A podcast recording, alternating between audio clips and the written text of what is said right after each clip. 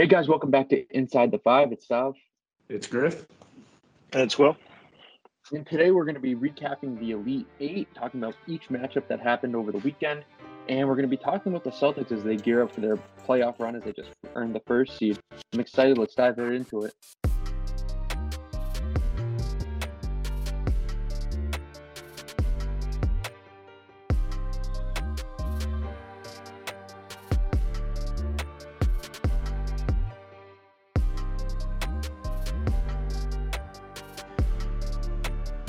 All right, what's going on, everybody? Welcome back to Inside the Five. We're going to get things started off here talking about the Elite Eight that happened this past weekend. We're going to get right into it, starting off number five seeded Houston, number two seeded Villanova, the American versus the Big East. Um, overall, I think a great game, maybe the most like technical game I'd say of the whole tournament, where it was just all about defense. It was all about shooting free throws. Stav, I said free throw. I saw you get happy. I'll let you cover Villanova. Okay, well, what have I said all tournament, even before the tournament? Free throws win you championships, especially in March Madness. And we saw Nova going 100% from the line, 15 of 15. You don't see that in the college game nowadays. You don't even see that in the NBA. So clearly that was a difference as they only no. notched out this low scoring game by six. I mean, that's almost half, um, half their points around like 40% of their points came from the line this game. So that proves you hit your free throws, you win games. And we'll kind of get into it in some of the other games, but free throws win you championships. And this is why I've had Villanova going so far in um, my bracket. And that's why I've been so high on them because of this exact reason. And it came true. Right. And, and yeah. Houston, which I, I think has been a great team all season. I think they had a great season a great little run in the tournament. This is kind of exactly where I thought their ceiling was. So it kind of makes sense losing to Villanova. A great defensive team, and they showed it. Their big issue, I mean, and it was pretty obvious, was their ability to score and their ability to score on kind of like half court sets. They, they they are so good when they make the defensive play and they go out on break. They're such an athletic team. All five men on that team are some of the fastest people on the court at a time. And just couldn't get it done because Villanova was they weren't really making their shots, but they were slowing down the pace of this game. The only way that Houston could have possibly won this game was by keeping up the tempo. Villanova slowed it down. They hit all 15 of their free throws. They got to the line. Um, I mean, a good amount of shots from the free throw line. You hit all of them. That's 15 more points for your squad. They won the game by six. I'm in shock of how low of scoring this game it game was because um, I thought Villanova, honestly, at one point, I thought Villanova was just going to turn up and go off. Houston only hit one three pointer the whole game. Like I said, just not a good team unless they can really get out there in the break. Um, and, and that's that's kind of the difference against that kind of style of team. Um, well, I mean, I guess Villanova heading to the Final Four. We'll, we'll cover the game on who they're going to play next, but do you see them getting to the national championship right now after after a, a tough victory like that? I think a tough victory like this, um, there's a lot of good and bad things that you can like take away from it. I think the good can really outweigh the bad in this situation. Playing a tough game against a good Houston team, um, especially in March Madness where you don't really know what's going to happen. Like anything can literally happen. I feel like games that you kind of pull out somehow, kind of find a way to win, like Stav said early on before March Madness started. I feel like that really says who you are as a team.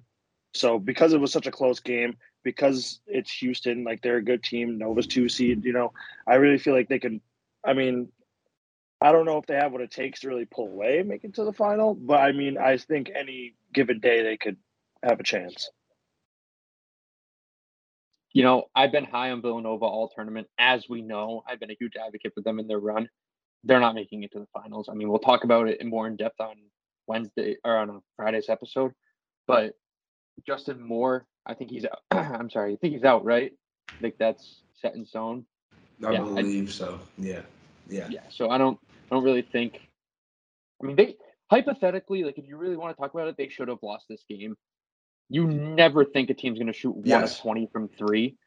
Yeah. And Houston did that. I mean, give all the credit in the world to Villanova's defense, I want to say, but gotta think someone's gonna make like Kansas is probably gonna make more than one three and you only scored 50 points, which you're gonna lose. You can't score only 50 against Kansas if you want to win.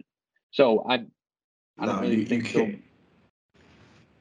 They're probably not going to. In, in my, opinion, in my opinion, against a, a solid team, um, out of all the solid teams in, in Houston, out of the American, not a Power Five, but I'd call Houston one of the better basketball colleges in the country in the past five years. They've had a lot of good runs. I think they had a great team this year uh, as a five seed. This is the only team that you can beat by scoring 50 points, just because they rely so heavily on their defense that if you shut them down on defense, then they're screwed. Because think about it, they only scored 50 points. Villanova did, but they only 44. That was a great defensive um, effort for them against a very athletic team. Um, and, and it, it was a lot easier that Houston could not hit their three balls. They took 20 of them. They only hit one. Imagine if they, I mean, even if they hit what, two more? They two.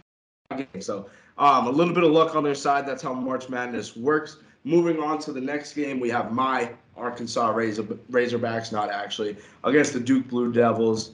Um, a tough loss for Arkansas. They made it pretty far though, Elite Eight. They lost 78 to 69. Um, I'm so mad about this game, but Will, I'll let you get into it before I do. Um, I can understand like people being mad about this game. I understand it. Um, in my opinion, I feel like our, I mean, Duke just really outskilled them. To be honest, you could just tell. Like Duke, like Arkansas was playing their defense, but Arkansas also looked helpless because Duke was just scoring at will. Yes. They really didn't have a chance at all, even though it was closer than it says it is. I just think even looking at how close it got, I just they didn't really actually have a chance. I'm in total agreement with what Will just said. This whole game from the start, like I remember in the first half, I went to my roommate and I told him because he's a Duke fan. I'm like, Duke's gonna win this game. I don't want to hear it. I'm admitting they're gonna win right now. Don't talk to me after the game, because it was so clear that they were gonna win. They were dominating the entire game. They controlled everything. Duke stars really came out to play. Like when Duke's firing on all cylinders, you it's almost impossible to stop them. And I mean, obviously we're going to get into it next episode, but I'm scared of Duke right now. Yeah. And I hate to admit Mhm. it. I Yeah. hate to admit it. Like I want to say that I want to reiterate how much I hate to admit it, but I'm admitting it. Like they're scary. No. So so the reason why I'm so mad at this game is just straight up because Duke just had the best game of their season, in my opinion. I'd say um, you beat a team that's very solid, very athletic. They have the guy in JD Notae. Duke goes out there. Paolo Banchero actually looks like he could possibly be a good uh, basketball player, which I haven't seen from him in months. Um, ever since the the cramping issue started, like at the beginning of the season, I haven't seen him play like that since that. Um, their big man Williams, uh, Duke's big man. I don't know his first name because I honestly couldn't care less about the college or the university, whatever you want to call it. Um, I think it's a disgrace to the state of North Carolina, to be honest. Um, they had it close. Arkansas did. They had it close with about six minutes left. Um, this is when I knew Arkansas was going to lose. Ready? I'm gonna I'm gonna give you give you a little breakdown of what happened. There's about six minutes, maybe six minutes and four seconds, something like that. There's a stoppage in play. I think it was out of bounds, and it was which way is this call going to go? And and Coach K went up. He went over, talked to a ref out of nowhere. It's Duke's ball. I was like, okay, this this game is over. Um, so, but like Duke, Duke's players did really stand out this game. They they had everybody going. I'm mad. I'm not mad because like of how this game ended. I thought Duke was going to win it in the first place. I'm mad that Duke had four players score double digits, two other players score nine points. You know what I'm saying? Like they are solid. Like they had a very good game and they shot well. They shot 54% from the field, 40% from three, and they went 16 for 18 from the line. Like they had an amazing overall game on offense, on defense. All facets were working. Paolo Banchero went four for 11. He had a three ball. He hit seven free throws. He went to the line, shot eight free throws. If he can do that, nah. If he can do that, Duke's unstoppable, and that's and that's why I'm mad because Banchero actually looks like what people are saying he's going to be. Um, which I mean is the right time to do it if you're in that position. So um, dangerous, dangerous from Duke, very dangerous. Well, I agree. I'm also scared of Duke, but I feel like at the same time, um, Arkansas, like they just played Gonzaga. They beat Gonzaga. Like they're Yeah. not going to beat the one Yeah, and the two true. seed back to back games. Like it's just not going to happen. Um, I don't really care about Duke. I just think the only way, well, I, I keep jumping ahead. The only way I think that uh, UNC is going to beat him is if Caleb Love, which is completely doable if he does what he's been doing all tournament. I don't think the Jets Yes. stopping him. I don't think anyone Duke can stop him. And, I don't, and then if the other guys like RJ Davis and um, RJ Davis.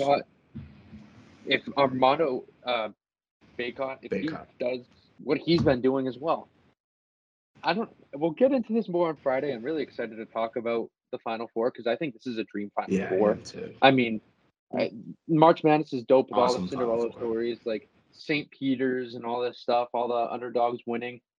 But then when it gets to the real nitty gritty of the Final Four Elite Eight, you want to see the best teams in because you want the best basketball. Like we're going to talk about UNC and St. Peter's in a little bit, but yeah, good job St. Peter's, but there was no way they were going to beat UNC. No, no chance. And, and and we'll switch over to that game. Um, St. Peter's, it, it was about time. Like, let's be honest. Yeah, This is what happens every Cinderella run. Usually they, they end it in the Sweet 16. They made it one game further. They made history. I think we all knew going into this game they had absolutely no chance. Sometimes your magic just writes off. When you're going up against the blue blood, especially, 15 seed is not going to beat a blue blood unless it's Lehigh against Duke, unless it's Duke, of course, because they're losers. or Kentucky. Um, he Well, beats them by Kentucky. 20. Oh, yeah, Kentucky. Kentucky also losers. Um, so UNC uh, put a little 20 burger on them, 69 49. Duke UNC is in the Final Four. I, I- like I, I actually kind of want to talk about the Final Four this episode. We're gonna talk a little bit like while we're previewing or reviewing these games, but we're gonna go more in depth on Friday's episode. But anyways, I mean, it was it was just about time that the Peacocks ended their run. Um, Armando Bacot had 20 points. He had 22 rebounds.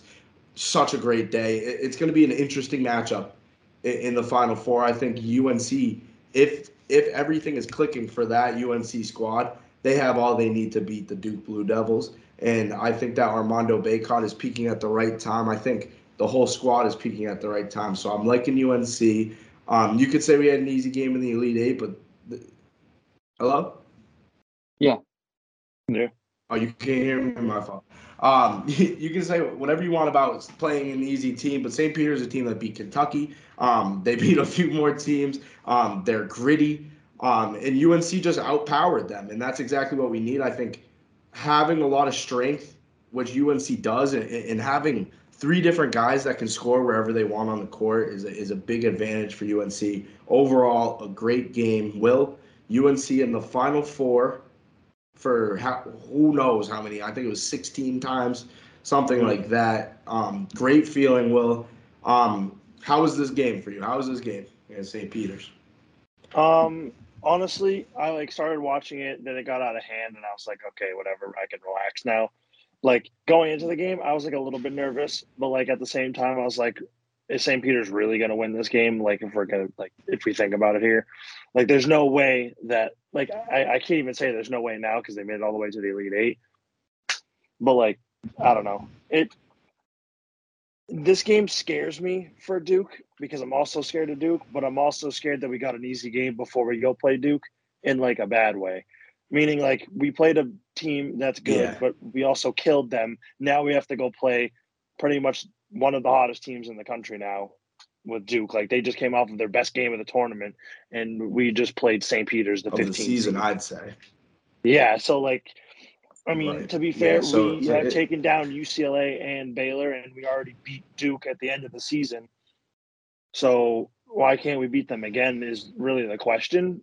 Because I mean, it, it- like I don't even know where to like start. There's like too many implications that could happen. I know we were talking about Bacot, but Bacot's been dealing with this like funky injury with his back.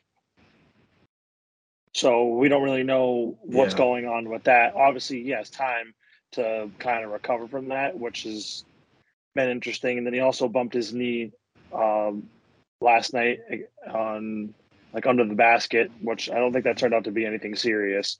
But there's just too many like there's too many variables at this exact moment to even have a full out opinion on the game. Obviously, I'm rooting for UNC, but it's just Duke is just so scary. Right, and it's it's going to be an interesting matchup. But the Elite Eight, um, wrapping up, we have number ten Miami, number one Kansas, Stav, Kansas, my pick, your pick, yeah, our oh, pick. what a game! What yeah, they they dominated. I mean, all right, I don't even want to say they dominated because in the first half they were losing, but then something was said at halftime and they're no, they dominated. The second half they dominated. They were down at halftime. I don't. I mean, yes. I their coach walked in to the, the locker room, probably ripped them a new one. Probably was like, "You guys don't deserve to be a blue blood," like saying all this stuff. They come out and they, I think they start the half on an eight. I think one guy started the half on an 8-0 run, and then from that point on, it was over. Like they out physical Miami. They outplayed Miami. They were faster, stronger, everything. They played outplayed them in every single facet. One real uh, point I wanted to talk about was Ochai Agbaji. He went backdoor on some dude, made him look stupid, and it had an easy dunk. They were passing. It was just a clinic. Kansas proved why they were the only one seed remaining in the tournament and why they deserve to be that spot. I love Kansas. I love the way they play, and I I can't see them losing to Villanova. I, I was gonna say I really cannot see Kansas losing to Villanova. I think at the beginning of this tournament, I thought the floor for Kansas was honestly the national championship, and I thought whoever needed to step up was gonna step up because I thought, um, as much as I love the Baylor Bears and I talked about them all season, I talked about Arkansas all season. We all knew Kansas was gonna do this. We all knew Kansas was such an amazing team. They were waiting on someone to step up off the bench, and guess what? They got it out of Remy Martin. First off the coolest name in college basketball. I don't care about Doug Edert. Remy Martin is the coolest name by far. The kid has stepped up big time. He's a transfer from Arizona State. Transfer from Arizona State, banged up his knee, came back, and he is producing off the bench. They have Ochai Agbaji on on the court to start the game. Remy Martin comes out. Um, they run a little front court, uh, or a little backcourt duo. It is amazing to watch. It is amazing basketball. Kansas, Blue Blood, true to it, the creator of basketball is Kansas, the Jayhawks. It's as simple as that. And I think when you need to ask your ask this question about the Final Four, who's going to win? I think this is the most obvious game. I think this is a more obvious game than um, Duke UNC because Kansas just has it. They have the coaching, they have the players, they have the guys that are going to make shots, and they've proved it in so many different ways. They held Miami to 50 and they scored 76 points. That's in the Elite Eight. I don't care if Miami's a 10 seed. That's in the Elite Eight. They beat a team by 16 points. They beat Providence the game before that. They beat Creighton the game before that. They've had a tough schedule throughout March, and they're just rolling right through it. I, in my opinion, they were down to Miami halftime. I don't I don't even think this game was like a challenge to them. I think they were just came out sluggish. They had two games before this. They were maybe a little tired. Maybe they were a little mentally drained. And, and whatever happened at halftime, I think that's going to strike them. And I think they're going to come out of hot in the elite eight, or in the final four. I think Kansas is legit. And I'm I picked them at the beginning of the tournament to win it all, and I'm going to keep riding with them. I really, really do think that they're going to win it all. They are just clicking on all cylinders. They are playing pretty much almost perfect basketball even though that's not possible, obviously. But I mean, a great, great run from Kansas. Um, Will, Kansas, are we sleeping on them, or do you agree with me? Um, I agree with you. I really don't see it. I, I really don't see Kansas losing in the Final Four. I don't really see them losing in the national championship either. I just think they're just too elite compared to anyone they play against. I feel like regardless of who wins on the other side, I really don't think any team has a chance. I'm, I mean, this game was pretty self-explanatory. Obviously, the final score really did indicate how well Kansas played. I don't really think there's much more to talk about that one. So I kind of wanted to transition no. over to the Celtics and the run that they're on and how they've kind of hit a wall of adversity with Rob Williams being out for I think around four to six weeks, which really hurts them. It's their mm-hmm. best. He's their best defensive piece, in my opinion And tonight, I think everyone's out tonight. I think Tatum, Brown, Al Horford, everyone's out tonight. Obviously, Rob Williams. So this we might chalk this up as a loss. So we we can say that we were the one seed for a period of time, but we're gearing up for the Heat game on Wednesday. Everyone's going to be back for that. That's a huge game. So I'm Hmm. interested to hear what everyone's opinion is on this run and can the Celtics end the season as a one seed? Will, what do you think? Um, I feel like we might not end up finishing the year's one seed. One we don't have. Where tonight is probably going to end up being a loss. Miami game is going to be tough. Um, I feel like we'll be able to escape a few games without Rob Will. It's going to be tough. I feel like we'll be able to manage. I'm honestly more scared for the playoffs now. Yeah, it's Right. And it, It It's depends on such a tough face in the first- situation. it's in my opinion, it really depends on who we face in the first round. Because if we're facing a team like Charlotte, who really doesn't have that big of an inside presence, I'm not too worried if Rob Williams is out. It, like I might sound cocky by saying that, but I really do think that our guards really match up well with a lot of these teams in the Eastern Conference, especially the lower seeds. Like maybe if we even run up against uh, Cleveland, who doesn't have Jarrett Allen, I think we match up pretty well with them. I think Al Horford can hold his own. This is a speed bump. However, I really don't think that this is going to derail this team. Right. So so um we're gonna lose tonight, as both of you have said. Like I I actually cannot see us winning this basketball game. We're we're missing four of our starters, so it just makes Yeah. sense. And the only starter that we have, no offense to him, is Marcus Smart, who I mean, he's our captain, right? But like he's not gonna go out there and score 35 points for us. So I mean, if we're gonna pull off a, a win tonight, it's gonna be a miracle. If not, we're helping the Raptors stay out of that play-in. Um, but with Robert Williams being out, Robert Williams is the focal point to our defense. I think he is our most important defensive piece. And I don't really even think it's that close. You could say it's Marcus Smart. And I think Marcus Smart, this is the way I'm going to put it. It might, it might not make sense to you guys. I think um, Robert Williams is more important to our defense, but I think Marcus Smart is like probably more in position to make all defensive first team. You know what I'm saying? Like Marcus Smart is so awesome, right? But if he's not there, we have Derrick White. Who are we going to rely on off the bench? It's going to be Daniel Theis for our center. Daniel Theis not that great on the defensive side. Al Horford's going to be starting. He's going to be getting a lot more minutes in this first round. I think in the first round, no matter what, um, I, I think we're going to get by whatever team we face. But I think depending on the team we face, that's going to affect us a lot in the second round. Um, I don't think we're going to finish the season as the one seed. I actually, if we finish in the in the one slot at the end of the regular season, I'll actually chalk that up as a miracle. Like I really just don't think that it's so difficult. The the East is so difficult this year. People are rotating in and out. We see the Bulls now at the five seed, and not only do I not want to be the one, just like the pressure of that without Robert Williams is kind of a big deal. And then you have to go out and face a four or five seed, which is either the Sixers or the Bulls. If we're a two seed, we might have to play the Nets. I don't even really want to be a two seed. I want to see us in the three slot because we get home court in the first game, in the first series, taking on who the the Tor- Tor- Toronto Raptors. Excuse my stutter. That was Or the or the Cavs, depending on how the whole Yeah, depending on how Yeah, that shapes up to end off the year.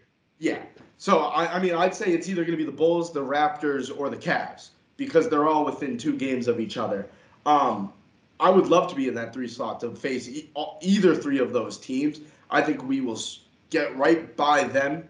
We'll we'll play a who who would we play in the second round? We play maybe the the winner seed. of the Heat in the yeah we and, and you know what I like playing against the Heat. I think we have what it takes to play against the Heat. Um, so not only do I not think we're going to be the one seed, um, I don't really want to be the one seed. To be honest, I think if we are the one seed, we're going to have a very difficult um, time getting past these teams. Not in the first round, but in the second round, I think it'll be a little bit more difficult. I'd like to see us fall into a little three seed spot in with seven games left in the season. I'm very excited to see how this team is going to form up without uh, Rob Will, and I'm just praying that he comes back by the second round. But to be honest, Dog, I don't really think he's gonna. If I'm Rob Williams, I'm not returning this year. I think I mean, selfishly, as a Celtics fan, I really do want to see him back on the court. However, if I'm Rob Williams, my entire game is based off my athleticism. I'm an I'm if like I'm saying, if I'm Rob Williams, I'm an undersized center in the NBA. Like in all realisticness, he's 6'9, 6'10, whatever you want to call him. He relies so heavily on his athleticism to get his minutes. If he messes up his knee and doesn't have the same athleticism as his career is done. And if I'm the Celtics, I'd probably sit him unless he's 110% ready to come back. And that's what the doctors are saying. That's what everyone's saying. Because Al Horford can step in. And Al Horford has obviously incredibly meaningful playoff minutes and great experience. And I do think he can step in. And Grant Williams, this this team goes as far as Grant Williams and Al Horford take it. Because I trust Marcus Smart, Jaylen Brown, and Jayson Tatum to do their thing. Then it comes down to the other two guys between Grant Williams and Al Horford. If Al Horford can step into that center role instead of the four and really command the paint, and if Grant Williams can kind of do what he's been doing in this past in these past few weeks on his on our Celtics six game win seven game win streak rather, I have no reason to think that the Celtics uh, can't really do what they've been doing with Rob Williams in the court. Obviously, it's a huge loss, but I think Grant Williams is a really good replacement to Al Horford, and Al Horford's a really really good replacement to Rob Williams. And I'm more confident with Theis off the bench than I was with Enes Freedom and all these other guys. You're right, and I, I agree 100% with that. I think that Grant Williams is going to surprise us, and I've been down on him since we since we drafted him. But I think I think he's going to fill into this uh, four spot pretty well on the offense. But I think it's going to force JT to potentially guard their four, depending on who really play because Grant, once again, also undersized. This team is, I mean, losing Rob Will, he's not the tallest, obviously, as we said, but he plays tall. He has a very long wingspan. He jumps out of the gym. He's, I mean, six nine, but he plays like he's seven foot one, and he's an athletic freak. Missing him out, and looking at our lineup, Jayson Tatum is probably the tallest person on our lineup right now because I mean Grant Williams is about the same height as Marcus Smart, and then JB is six five, six six. JT is, is listed at what six eight, but he's taller than Al Horford because I think Al Horford always is lying about his height just because he plays the center. He's listed at like 6'10. There's no way that guy is 6'10. And he's like 55 years old. He's all slunched over. He's not gonna play like he's 6'10. But I mean, he's gonna do the best he can. I think it'll be enough for us to get us through a couple of rounds. Um, I just have a quick question. Eh, this might not actually be a quick question, but I do have a question for you guys. Um, this is going to be a great question because Will doesn't really know the full meaning of it. Will, what is, what is our seed and what is the floor? What? My example, my example of you not knowing it was when you said the Sox could get like 95 wins, but then you're like, I can see them getting 100. Relax. So true ceiling. Relax. Um, trying to think. I mean, I just don't see us staying at the one. I feel like our ceiling will be like a two or a three. I feel like our floor at worst could be a four or five. I don't think we dropped that far. And how about in the playoffs? In the playoffs, without Rob Will, I think his rebounding is way too important. And I think it's a little over overshadowed in what we feel like Grant Williams can really bring to our bring to the table at this exact moment. I feel like we definitely can win the first round. The second round will be tough, but we'll make it through. We will probably lose in the third round. That's fair. What about you, Stav? I'm sticking with this. The ceiling, obvi- I mean, we're talking just about the playoffs right now. Ceiling's the NBA championship. Yes. I, I'm a firm believer in that. And four to six weeks, really, I think the calendar brings it to around the second, third, the second round of the conference championship. we make it to the finals. Robert Williams will play, and he will have a, yeah. a, many weeks rest. So, ceiling's the finals. I really am a strong believer in that. I think the floor is the second round because who knows how the matchups work, what depending on what seed and everything like that. But right now, I'm assuming we're going to be a three seed. Okay, so we'll get around the first round. The second round will be against a two seed who could either be Philly or Milwaukee. And I really do think yeah. we need Robert Williams in those series. Obviously, I think we can win, and we've proven to win in the past. without really a strong interior game because Joel Embiid goes out and gets his. Robert Williams, I'm sorry, yeah, Robert Williams isn't really a matchup on Embiid. It's usually Horford. It's just how the other guys can play defense against the Sixers, and Horford always guards Giannis. So Mm-hmm. it's just it depends. Like I've said before, it depends. This this team goes as far as uh, Al Horford and Grant Williams take them because we trust JT, Smart, and JB. The, that that's the given. It's just how far the other guys can step in and replace. So ceiling NBA championship. That's very very ceiling esque, I guess. But the floor is probably the uh, second round. Yeah, so I'm I'm gonna agree with you partially. Like very similar. I agree with you with our ceiling is a second round exit. It could just be one of those years where we get screwed in a matchup. We don't have Rob Will. Um, if you asked me 24 hours ago, we're recording this on Thursday, by the way. Like on Monday. This isn't a Thursday. Sorry, long week. Um, we're recording this on Monday. If you asked me literally 24 hours ago um, about what could screw us over, I would say nothing. But now, um, missing a key starter, um, I really think that the floor for us is a second round exit and a tough loss, a devastating loss, I would say.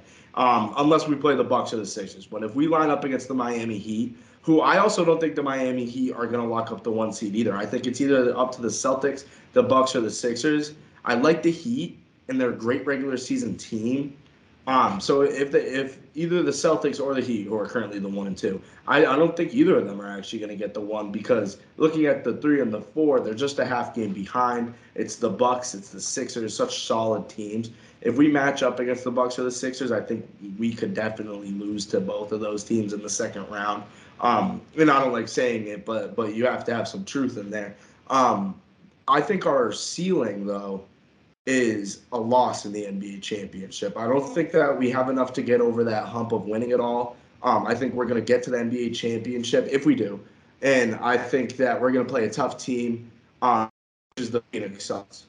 If we play anybody other than the Phoenix Suns, I'm very confident in, in us beating them. I think we've done a great job against the Western Conference all year. I think we have it against the Grizzlies. First off, I don't think the Grizzlies are going to make the championship, even though in the two seed. I don't think the Warriors really have it either. Looking at the at the Western Conference, it's actually kind of crazy because, in my opinion, the second best team and the third best team actually in that conference are the five and the six seed in the Jazz and the Nuggets. I think those are the best proven playoff teams that I would trust in the playoffs this year. So I think if the Celtics get there all the way to the finals, as long as they're not playing the Suns, then they'd win it. But I'm kind of almost 100% sure that the Suns are going to win the NBA championship this year. If it's not the Suns, then I think it's going to end up being the Milwaukee Bucks. Um, but yeah, I, I think a, a, nice little championship loss. It's going to be a sad one, but it's gonna it's gonna show a lot for our future. Rob Will's going to come back, play a full 82 game season next year. We're going to be absolutely moving. It's going to be a great year. Here's what I'm kind of comparing this year to. Um, I think this is kind of a Suns esque year, like last year's Suns. I don't know how you guys feel about this, but we just kind of came out of nowhere, right? We got a few pieces like the Suns did, and we're making a run. Might not slow down ever, you know, because because they they barely lost in the NBA championship last year. They started off this year hot. I have not seen them slow down. I think that next year, that's how the Celtics are going to play. We're going to come out firing. We're going to lock up a one seed. We're going to potentially win the NBA championship even next year. That's just the way that I see it, Stop. I don't know if you agree with my uh, Celtics comparison. I love the comparison, to be honest. I really think, I mean, there are a lot of similarities, as you've stated. However, the Suns were very fortunate last year with how injuries kind of stacked up. I mean, they faced uh, Jamal Murray-less uh, Nuggets team. They nice. played the Lakers in the first round without AD. There's a lot of things that kind of factored in. However, the Celtics are kind of on the opposite end of that spectrum where they are getting bit with the injury bug right now. I mean, a lot of it may be precautionary, but this kind of reminds me. I put this in the speaker notes. This is the sixth time in six years that the Celtics lose a key piece of their team right before or during the playoffs. 2017 saw it with Isaiah Thomas hurting his hip. Kyrie in 2018 before, uh, Marcus Smart in 2019, Gordon Hayward in 2020, Jaylen Brown last year, and now this year Rob Williams. So we have been bit with a little bit of an unlucky stretch. However, next year, there's no reason for me why the Celtics can't win a championship. I'm sorry. I know this is really getting far ahead. All of our young assets are locked up. Everyone's getting better. Jayson Tatum is making tremendous strides every year. Who, in my opinion, if he had one better month this year, he would be the lock for MVP. Marcus Smart should be a lock for Defensive Player of the Year. His impact on and on the court on both ends. I mean, it doesn't really matter about what he does on offense, but um, defensively, his impact is unreal. It changes the game how he hustles, how he does every single thing on defense, arguably better than any other guard in the league. Jaylen Brown is fitting into this number two role perfectly. He's scoring at will. He score him and Jayson Tatum when they score 30, it's like art in motion. And we still have all Yeah. these guys locked up. Rob Williams fully healthy. Al Horford's going to be returning, I believe. Derrick White, Peyton Pritchard. Peyton Pritchard still on his rookie deal. Uh, Grant Williams still on a rookie deal. I, we can add one more piece. An ideal piece for me for the Celtics to add is Kyle Anderson. I think he'd fit into this bench role perfectly. He has experience with Derrick White and Ime Udoka. I think that is a dream addition for the Celtics. But um, I'm I don't really want to look. I mean, this will be off-season talk. I think the Celtics really Yeah. do have. I think everyone's starting to write them off again right now because of this loss of Robert Williams. This is when the Celtics thrive, guys. They were eh, 18 and 21, and we are now the best team in the East. So, one player really doesn't, in my opinion, we still have our stars. I mean, we, we're losing a big part of our defense, but we still have our stars. Okay, Rob Williams, he's out. He's, that's going to lead to a few more possessions and a few more points for the other team. I think Jayson Tatum's going to score 10 more points a game, and so is Jaylen Brown. So I'm really confident in the Celtics. I'm really high on them right now. I really don't want to be uh, brought down to earth, I guess. Right. And, and who was who was the name that you said that you would like to see him add in the offseason? Uh, Kyle Anderson from Memphis. Kyle. Anderson from the from the Grizzlies, the Yeah. the slowest player in the NBA. Yes. That man, that man is insane. He's a very good player, though, obviously. But though he just like I've seen him on the fast break way too many times get caught up to. That would be so frustrating. He's a great player, but it, it's just like he makes so many good plays in a half court set. Um, so it would still be a very key addition. It would be a great addition. I think no matter what, like once we once again we said, I'll just say one thing. No matter what, we have to make some moves in the offseason, uh, even if say like God touched us and we made the NBA championship and won it. I think no matter what, we should still try to make a couple moves, get a couple more pieces to kind of gear up for the long run. Um, that would be a great piece. Um, this is an interesting year from the Celtics. This is going to be a big test year for the big duo of JB and JT. Um, this is the beginning. This is truly the beginning um, of hopefully what's going to be happening for the next 10 years. I could I could really see it. Like I, the- I need solid basketball from them for the next 10 years until they're done. And I think th- these are some guys that are all around the same age, except for Al Horford, who's 75 years old. But like so many young guys, right? And, and we see it in Memphis, um, where it's like Ja, it's all of them, like all the young guys having fun out there. I think we underrate how young the Celtics are just because JT and JB have been doing it since their rookie season. So now it's like, oh, we've seen them deep in the playoffs so many times. Like these guys are 25 and under, to be honest. Rob Will, um, I mean, Marcus Smart's 26, 27, but we have some guys, right? And, we have some young guys. They're all around the same age. It allows them to click, have that chemistry. The post game workouts are the greatest thing that an NBA team can do. It shows that you want to get better even after a game, and it shows that it's not just one, two, three guys. Like Jayson Tatum puts it on a Snapchat story after every win that they're in, in the in the gym, right? And you see pretty much the whole team, pretty much the whole team in that one little workout room in the TD Garden. Um, it's great to see. I'm hoping we see that for years, and I'm so glad that we're so young because those guys are going to grow up together. Um, like as as professional basketball players. They're going to click together. They're all going to know their strengths, their weaknesses. It's going to be amazing. The Celtics, this is the first year of many that we can see them in, in the finals, in my opinion. And I think um, that Kyrie's phase was cool. Isaiah's phase was like a little like, oh my gosh, can we actually do something? It was just a bridge. in my opinion. Kemba was a bridge in between Kyrie and, and now Jayson Tatum to be the star of the show. And Jayson Tatum has stepped up very, very well. I think he averaged 33 points a game in the past month. He's 35. pretty much locked up Mar- March month uh, month of the player. Wow, month player, of the month. Jeez, such a tough day. Such a tough day. Um, but like the Celtics, they're surprising me. But this, uh, they're surprising me because I thought they were going to ease into this. You know what I'm saying? Like we just came out of All Star break and we just started bugging out, and I don't think we're going to stop ever again. And Will, I don't know how you feel, but do you agree with me? This is the this is the start of, of what's going to be happening in the next five, six, seven years. Um, hmm, let's see. I agree almost 100% with you and Stav on this one. I'm I'm almost seeing eye to eye with what you guys are saying. It's the I'm I'm a little less optimistic in a non-hating way because obviously the Celtics are my mm-hmm. team. I'm just a little less optimistic in terms of this year. And I kind of agree with the Suns comparison. I just kind of feel that there's a lot more work to be done for our situation and the trends of the NBA.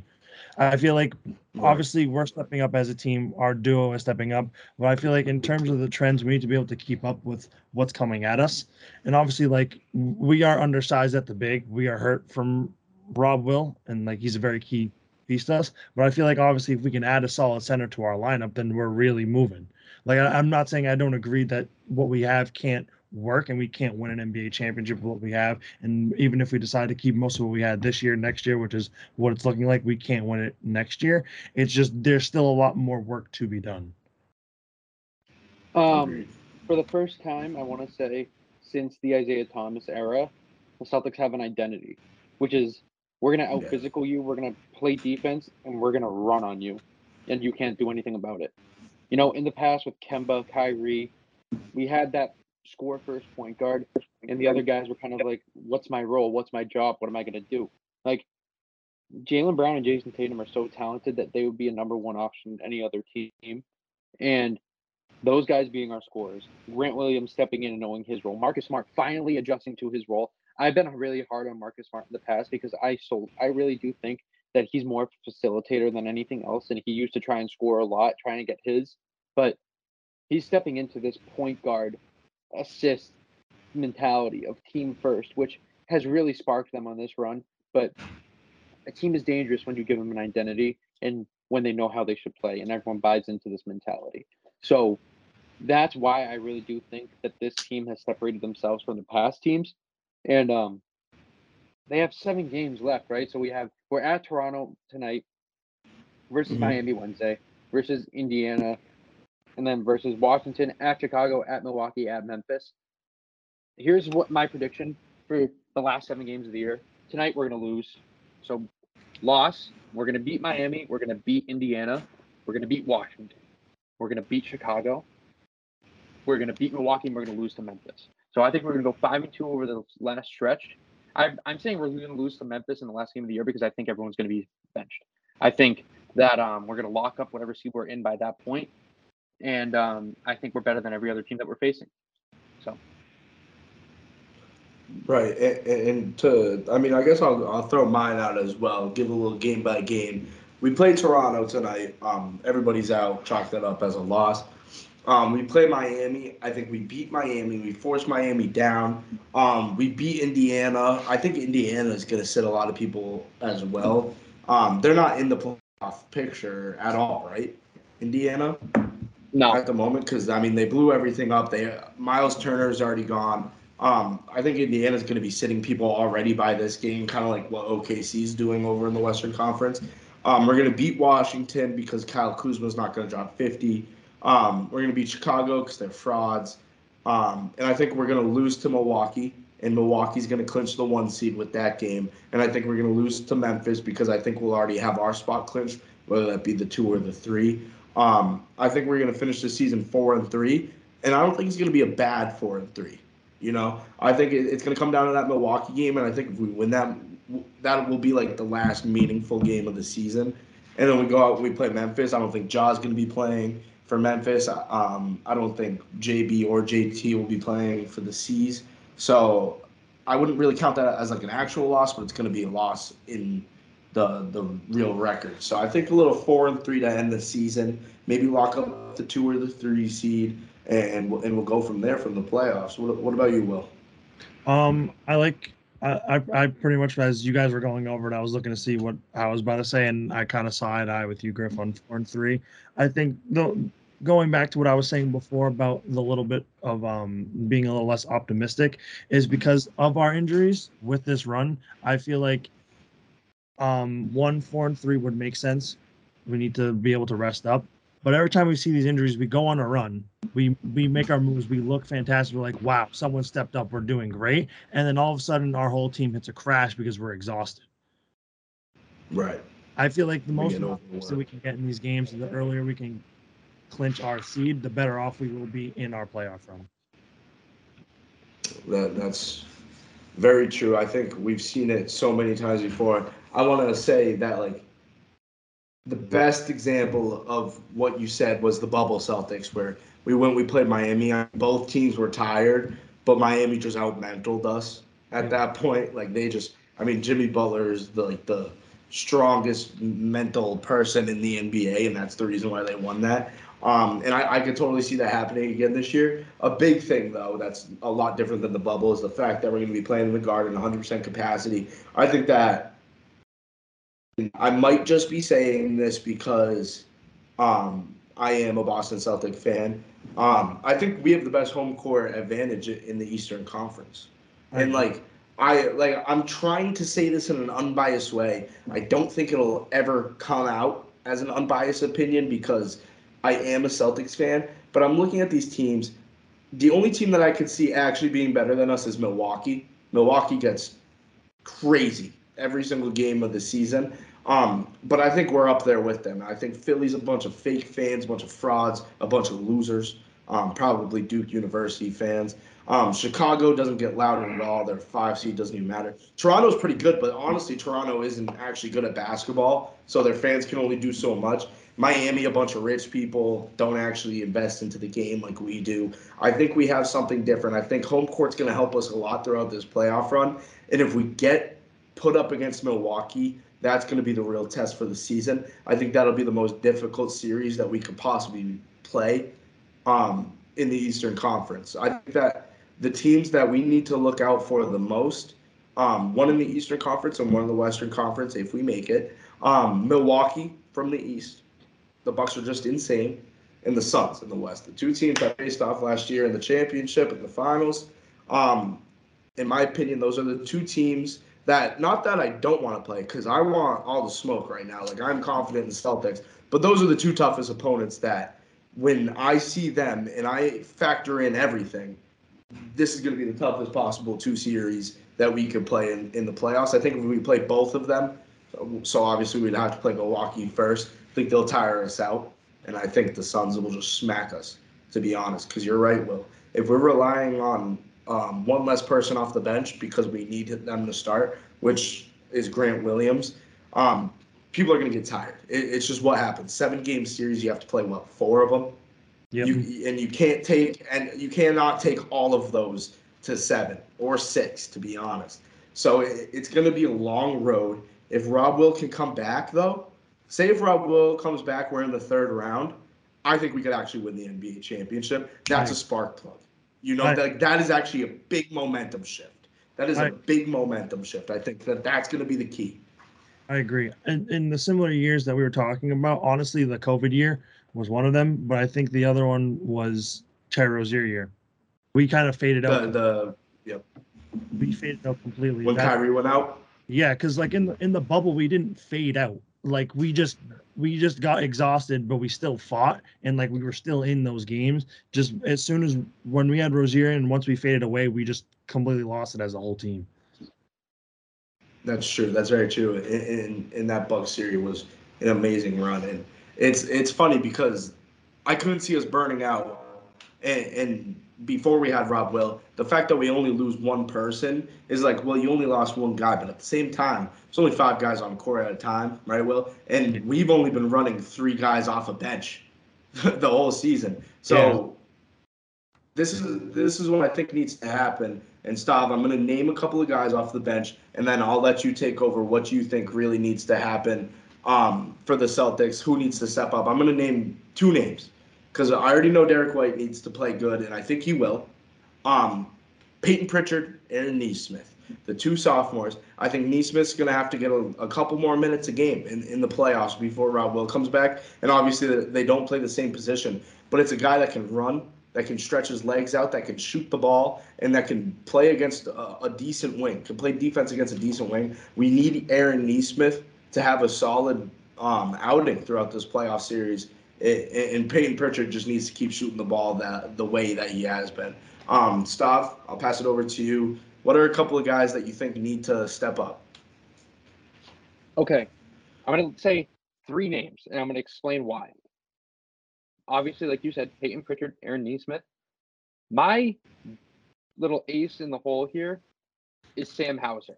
That name might come as a surprise to you, but if Aaron Nesmith doesn't step up and he can't play, expect to see Sam Hauser get some minutes. Sam Hauser is a sniper. He can hit shots no matter who's on the court. He will shoot and he will make his shots. I've never really seen him play on the defensive end, which might kind of hurt his chances of um, playing meaningful minutes. But if we need a spark plug, I wouldn't be surprised to see Ime Udoka throw him in there. You know, we're down by 10, especially over the stretch of the next set, tonight, especially. I'm very excited to see because I think yeah. both Nick Stout yep. and Sam Hauser are going to play a lot. And I think Sam Hauser is going to earn some minutes, especially as his team goes forward. But this team, right now, what we see tonight, everyone's trying out for this playoff roster. I call the playoff roster around the, the eight, nine guys that will get minutes. Right now, obviously, we have our the playoff five. rotation. Yeah, playoff rotation. So we have our starting five, but then we have two guys on the bench who are guaranteed to get minutes. Who, in my opinion, Derrick White, Peyton Pritchard. Everyone else is trying out tonight. Who knows who's going to step up? Who knows who's going to be that next guy off the bench? And championship teams have guys who can step up like effortless, effortlessly, and I really do think that's going to be Sam Hauser. That that that's a good point. And, and another name that I'm excited to see tonight that I'm not necessarily saying that he needs to step up, or, or I'm not even saying that he's probably going to get in, but um, a, a, guy, a young guy from Chattanooga who's been doing very well for us in the G League, just got bumped up. Uh, Matt Ryan, um, not not the guy in Indianapolis or or wherever the hell he got traded to, but Matt Ryan from Chattanooga. He's a six seven forward um, he's been doing very well in the G League. Um, and I, I want to see him get in. Uh, this is going to be his first NBA game tonight against the Raptors. I'm guessing he's going to get in just due to the fact that we are missing so many names. Four, I mean, four people being out. I'm hoping that we get some quality minutes from everybody tonight. And, and th- this is the perfect game. This is a Brad Stevens game where Brad Stevens would stretch out and literally play every single person, even if nobody was hurt and it doesn't matter what the score is. But Brad just has it set that he wants to see who's going to play good in this in these different situations. So I think this this is a big night for some different guys. Uh, and a name that I like to look at tonight is Matt Ryan. I think he shoots the ball very well. He gets to the bucket, and, and I'm kind of scared of his defense. And I'm hoping he proves me something tonight, and maybe put in, little splits during the playoffs just just to help with the lack of scoring if if need be. So I'm hoping that Matt Ryan kind of finds his place. He's a 24 year old rookie, which is very old, same age as Jayson Tatum. Um, so yeah, like a, a couple of names. Will you got any? I mean, I can't really name any more guys than what you guys already said. Yeah, so. we've named. I was, I was gonna say like I, I was scared to ask you because I I think we just named the whole roster. Um, because I mean the other guys probably won't even play ever. Yeah, no one else. So. And like, yeah, there's really there's the, I think Nesmith might be the biggest key that we have. I think I he'll agree. be the biggest player that we have in this run if we as a spark plug. Right, I agree 100% off the bench. I just think his versatility, um, which hasn't been maximized, if it is maximized, and that's not being mag- I'm not saying being maximized by uh, Coach Ime, but by himself. Like if if Nesmith can take the next step for himself, I think this is a big week to do it, and he can add a couple more points a game to uh, to his stats, and I think he can be a little piece in the playoffs. I really think that Nesmith And, and when we drafted him, he was the best shooter in the draft, right? And he had a not a great rookie year. We saw Pritchard step up, and then we saw Pritchard kind of downslope at the beginning of this year. P- Pritchard getting hot at the perfect time. He, Pritchard's been on an absolute run. I'm not scared of him. Like I'm not scared of him messing up, but I'm scared of Nesmith because Nesmith's super inconsistent. Um, but he has the size, the speed, the shooting ability to be that piece off the bench, Will, that could really help us out. So I, I agree 100%. I think Nesmith is my number one guy um, that like really just needs to make some moves. And, and it's not necessarily the fact that Robert Williams is out. I'm saying in general, with or without Robert Williams, we kind of need Nesmith to, to be that wing off the bench that gives JB and JT a break. Agreed. All right. Um, do we have anything else to cover for the Celtics? Because I kind of want to go off script here and talk about something funny that happened last night about this whole. I mean, do we have anything else about the Celtics? No, I have nothing for Right. the Celtics. Chris Rock last night and Will Smith. that is the funniest thing I think I've ever seen in my entire life. Okay, uh, if for those of you who don't know, for those of you who've been living under a rock, um, Chris Chris Rock made fun of Will Smith's wife. Um, Yes. Her hair. Apparently, she has a condition in which she can't grow hair. Will Smith took it personally, walked up to the stage, and slapped him in front of the entire world, and then screamed at him. I'm not going to repeat what he said, but okay, this is just hilarious. First off, I mean, I think the reactions of everybody else is hilarious. On Twitter, there's a user with an at Will Smith who is not the Will Smith that did this. He's some Minecraft YouTuber, and Stephen A. Smith keeps berating him, saying, "At Will Smith, you are a coward. What are you doing? You are hurting a man's legacy, all this stuff." And this guy's just like a Minecraft YouTuber, and Stephen A. Smith keeps tweeting at him. And Barstool is getting a. They have a field day. They have content for the next month. This is just hilarious. Oh. I think this is a good thing. I mean, to kind of distract us from the world of sports, maybe. But um, what do you what do you got? What were your initial reactions to this when this actually happened? All right, so I was like, I, I was not watching. Was it the Oscars? The Emmys? Yeah. something. Like I don't I don't I don't really watch award shows like that unless I'm at like at home with my family. I'm at school right now. I think last night. What was I even watching last night? No, I was playing video games last night. Um, and doing homework, of course. But um, when it happened, it, it, it instantly went to Twitter and Instagram. They blurred out like right after he got slapped. Um, Chris Rock was like Will Smith, and then like it all it all got uh, muted. But I found Stav actually sent the um, unmuted version of it, so I appreciate that. My first reaction was, why did he slap him? Because when when he made the joke, Will Smith was dying. Like I don't know if you guys saw. It. He thought it was hilarious. He looked over at his wife, Jada Pinkett Smith. I like, a, by the way, very successful woman. Um, she was dead staring at her at, at Will Smith. Like you need to go do something. So Will Smith automatically was like, okay, I guess I need to go do something. I think that's why he did that. He set the tone for that relationship. Um, and you know, I'm glad this is like um, it's like TMZ. Um, I, that relationship has had their problems in the past, and that that little table talk that they had last August was insane. The fact that Will Smith did that after that was, I mean, he, she's got him like this at this point. Um, what a, what a win for Jada Pinkett Smith. I think it's a loss for Chris Rock because he got he got rocked. He got he- humiliated. And you know what? And you know what? You know what? He took it.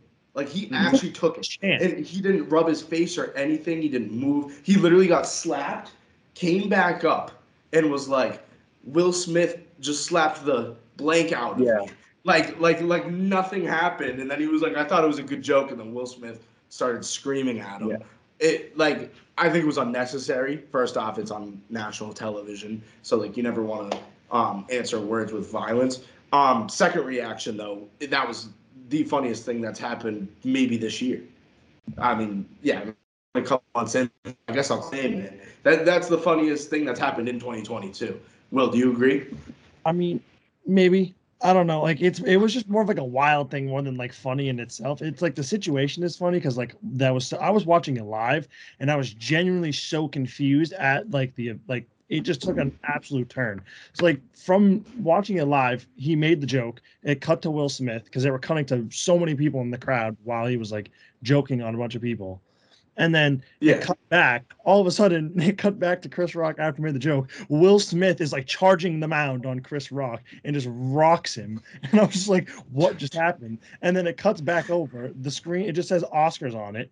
And then we don't see what happens. Then it cuts back to Will Smith screaming. Then it cuts back to Oscars. And then nothing happened. Like we couldn't hear anything. And like the clip that Stav sent us was from like Japan. like it Yeah, was and, just then, so and then like Australia also didn't. It was just- Australia. Yeah, it was like out of control. And then the best part is, is afterwards, Chris Rock, like I couldn't even tell if it was real. Like it looked fake as it was happening. That was real. I it was. It had to be real because the, it wouldn't make sense the, the second reaction. Like if it was fake, I'd understand the slap, and then like if there was no reaction after the slap from Will Smith, then I would have thought it was fake. Yeah. Um, you want to the funniest? The reason why I kind of wanted to bring this up, I saw the funniest tweet. I, I started dying laughing in the middle of class. I had to explain. This was actually kind of awkward for me, but so I saw a tweet where it was like Chris Rock is lucky AF that all the other dudes that Jada slept with aren't charging him as well. Yeah, like half, half geeking the crowd at the Oscars would have gone up. I had to explain the joke to my uh, class, but it, uh, it was it was pretty funny. I mean, I think I mean we are a sports podcast. And I really think that it, this is necessary to talk about. And No, I like the fact that we're talking about things other than sports. and I kind of want to relay this back to another joke, kind of transition to the last thing that I kind of wanted to talk about. But um, so Nick Castellanos, as we know, signs with the Oh. Philadelphia Phillies. oh, You know, Nick Nick Castellanos Not a name guy- I want to hear. Is exactly a guy who loves to hit home runs, but at the worst possible times. Wait, so So what happened? I actually don't know what happened. I watched the video and was in, like confused. What what even happened? Okay, so Nick Castellanos steps up to the plate for his first at bat in spring training saw, with I the Phillies. saw the ding dong. That was crazy. As- the Blue Jays announcer was apologizing for a DUI. Nick Castellanos takes the ball. Wait. Wait, wait. Hmm. So so the announcer had a DUI and he was apologizing for it. It was it was either him or he was apologizing on behalf of somebody. And as he was doing that apology, Nick Castellanos hits a home run. And then he hit another he hit a, another the Gonzaga coach. yeah, probably, or, or his dog or whatever. But um, Nick Castellanos also hit another home run today, a day after. I mean, this is kind of a stretch, but a, a day after the incident last night. with Chris Rock. I count Smith. that. I count that. I it's a count it 24 hour span of, Yeah. of bad things happening. I remember last year. Wow. Oh my gosh, it was actually so messed up. I think a. Oh, it was when Hank. No, was it last year that Hank Aaron Yeah. passed away? I bet the next day that Castellanos would hit a home run, and he did. Uh, he There was literally- so many No, things that a lot. Hit a home run after last year. It was actually outrageous. yeah, it was- it was- Where like if anything bad happened, you could just turn on a Cincinnati Reds game, and it was Castellanos probably taking one like 425 to left. every single time. Every single time. Bad things need to happen in Philadelphia for him to succeed. Mhm. The Sixers need to lose in the first round. Castellanos will have the greatest like first two week stretch in in, in MLB history. If Oh, that I city goes through a first round loss, Castellanos will absolutely bug out. Um, I know we're not talking about the Red Sox. The only thing I want to say is that I'm I'm sad that we didn't get Nick Castellanos. I'm a big fan of him. I'm a big fan of him. However, we are all safe, especially me living in Boston. I feel a lot more safe now that Nick Castellanos is not on the Red Sox. Like I can wake up knowing that there's not going to be a catastrophe because Nick Castellanos hit a home run. Like if I was at Fenway Park and Nick Castellanos hit a home run, I would leave. I would run. I'm I'm running. I'm Like, running. That, that would be the scariest thing for me to see. I'm running ever. back to the train, going as far north as I can. I'll probably end up in Maine. Nothing really happens up in that state. Um, but but yeah, you're right. Nothing's gonna happen now because Nick Castellanos is our not not a Red Sox. Um, but I think that's gonna wrap up this episode. Unless you guys have anything else. I don't Good. have any other catastrophes to talk about. No. Well, if you guys enjoyed this episode, we will catch you guys for a final four breakdown, and more on Friday.